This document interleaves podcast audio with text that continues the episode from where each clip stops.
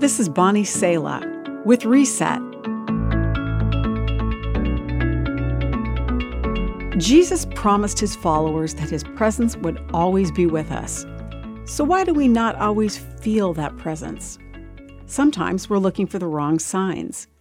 What we expect the presence of God to feel or look like may not be how he chooses to share himself. You might wait a very long time if you are hyper focused on experiencing God's presence as a physical force. God sets his own terms, knowing exactly what we need. Another reason could be disobedience. If you sense God calling you one way or he's been clear about something in Scripture and you go in the opposite direction, God doesn't abandon you, but you have stepped away from his presence. To feel God's presence in your life, first dedicate your time to him. Read God's Word.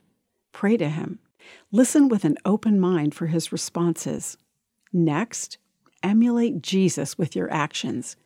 In doing God's work, we can't help but be in His presence.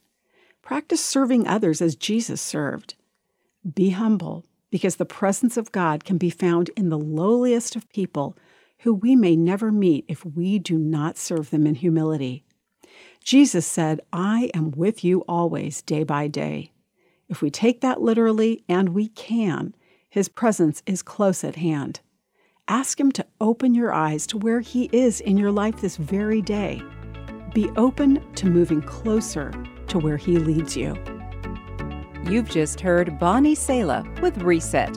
Reset your life by spending time with the truth and grace of God's Word today. For more resources like this, visit guidelines.org.